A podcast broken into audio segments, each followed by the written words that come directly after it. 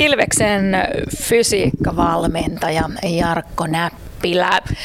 Mikä on joukkueen kuntotaso tällä hetkellä? Erinomainen. Että sairastupa on aika tyhjä ja kohta, kohta vielä tyhjenee lisää. Että siinä mielessä hyvä tilanne. Kohta puhutaan lisää yleensäkin harjoittelemisesta, mutta kun mainitsit sairastuvan, niin lähdetään sieltä liikkeelle.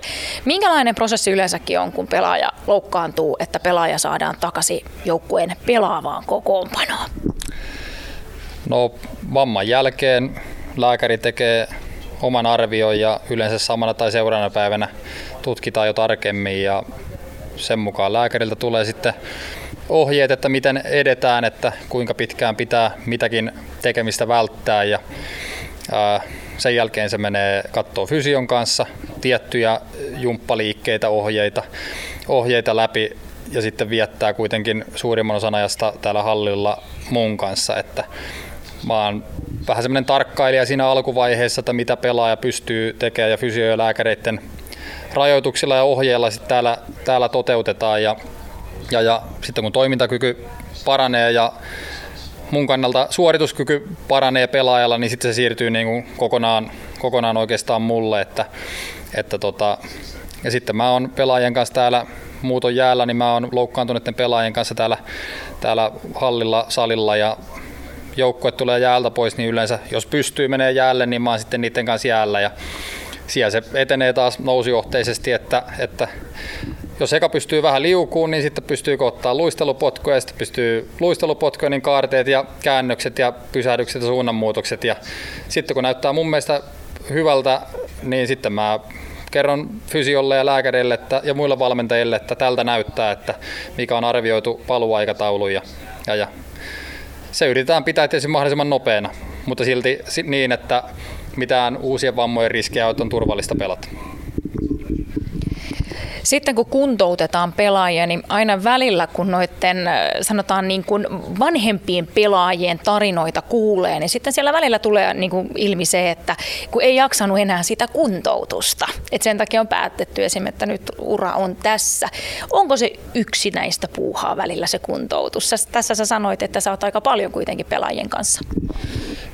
Kyllä se varmasti varsinkin jos puhutaan pidemmistä loukkaantumista, niin se tämmöinen joukkueurheilun paras puoli, semmoinen sosiaalisuus, niin se jää niin, niin vähälle, kun ei ole tuo joukkueharjoittelussa ja peleissä ja reissuissa mukana, että tota, se siinä varmasti puuduttavinta on, mutta toki nykypelaajille on kauden jälkeiset lomat tai omatoimijaksot ja kesät, jolloin pelaajan pitää pystyä itsestään pitää muutenkin huolta, että kyllä se pitäisi pelaajille tuttua olla, että jos tulee joku pieni vamma tai loukkaantuminen, niin niin, niin pitäisi olla siihen valmis, mutta se on siinä haastavin, että se, se lajin paras puoli, se pelaaminen ja sosiaalinen toiminta jää ei nyt ihan pois, koska mun kanssa kuitenkin saa olla, mutta sanotaanko että vähemmälle, niin se siinä varmasti kuormittavinta Varmaan sitten myös pelaajalla sitä henkistä apua siinä tarvitaan, kun kaikki muut pelaa ja treenaa ja sitten itse tuhertaa täällä salilla.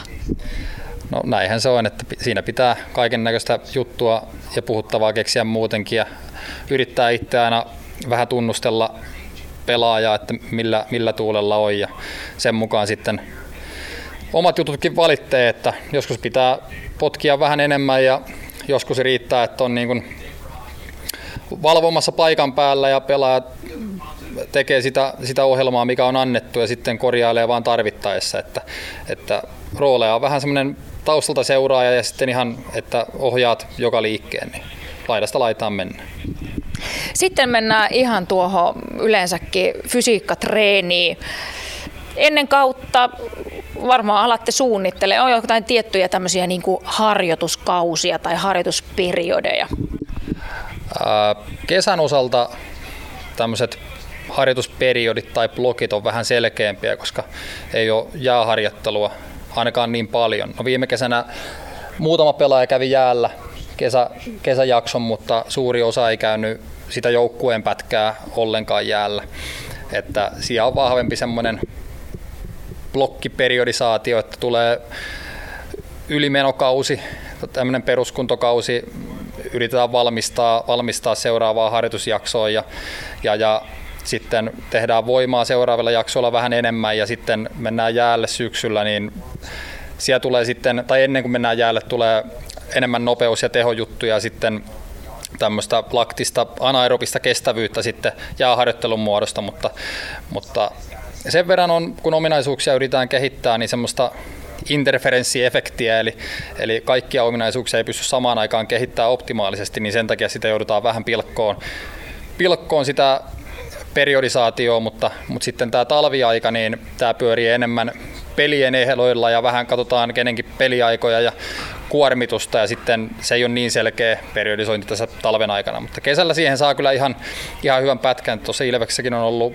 kymmenisen pelaajaa, pikkusen vajaa, ketkä on mun kanssa ollut sitten heinäkuussa, niin ollaan saatu semmoinen kolmen kuukauden pätkä, pätkä harjoiteltua, niin siinä pystyy jo vähän pelaajaa kehittäänkin. Että nykyään kesäharjoittelua pikkusen häiritsee tai joukkueen kesäharjoittelu on se, että kauden jälkeen on se nelisen viikkoa joukkueella oma toimijaksoa ja, ja juhannuksesta on sitten 5-6 viikkoa, että siitä voi kukin laskea, että joku pelaaja saattaa olla 13 viikkoa on kausi niin sanotusti tauolla, niin kolme neljä viikkoa sitä joukkueen mukana.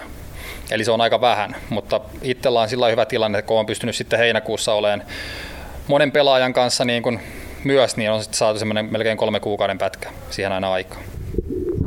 Nuoria pelaajia Ilveksessäkin on paljon, joilla vielä kehitettävää varmasti just löytyy, niin heitä varmaan seuraatte aika tarkkaa, että missä mitkäkin osa-alueet on menossa.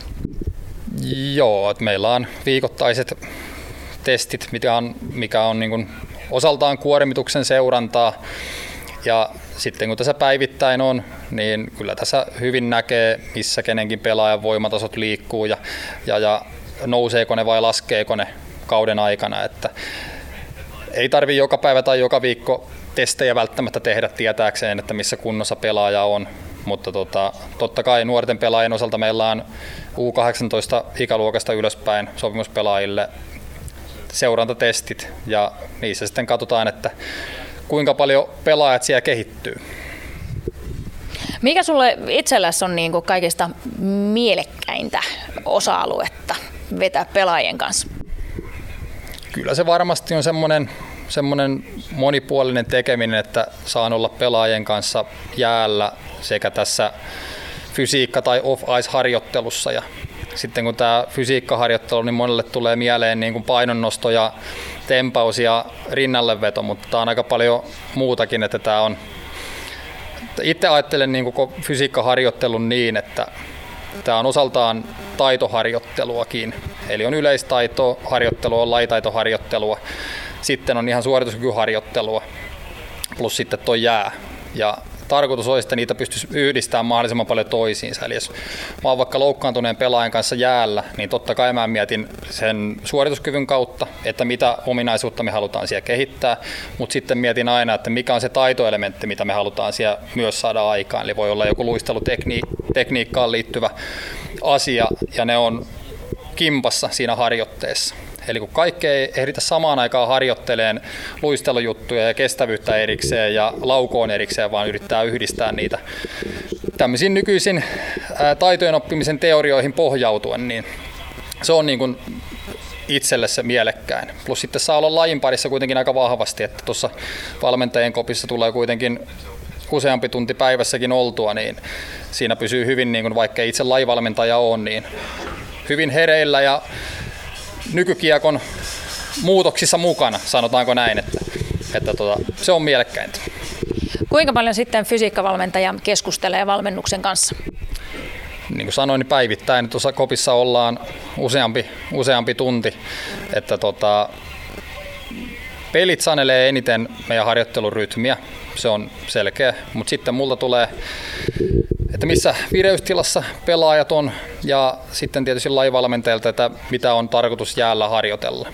Mutta meidän fysiikkaharjoittelu jään ulkopuolella ei ole tämmöistä kestävyystyyppistä harjoittelua paitsi peruskestävyyttä, joten ää, ei mennä punaisella jään ulkopuolella, joten siitä ei tarvitse välittää lajivalmentajien, mutta mä yritän kehittää sitten niitä ominaisuuksia, mitä se jääharjoittelu ei välttämättä tuo, että silloin ollaan niin kuin maksimivoiman, nopeusvoiman kanssa, plus sitten tietysti muuta ylävartalovoimaa, jotta pysyy olkapäät ja paikat kunnossa tuo kamppailuissa ja kontakteissa.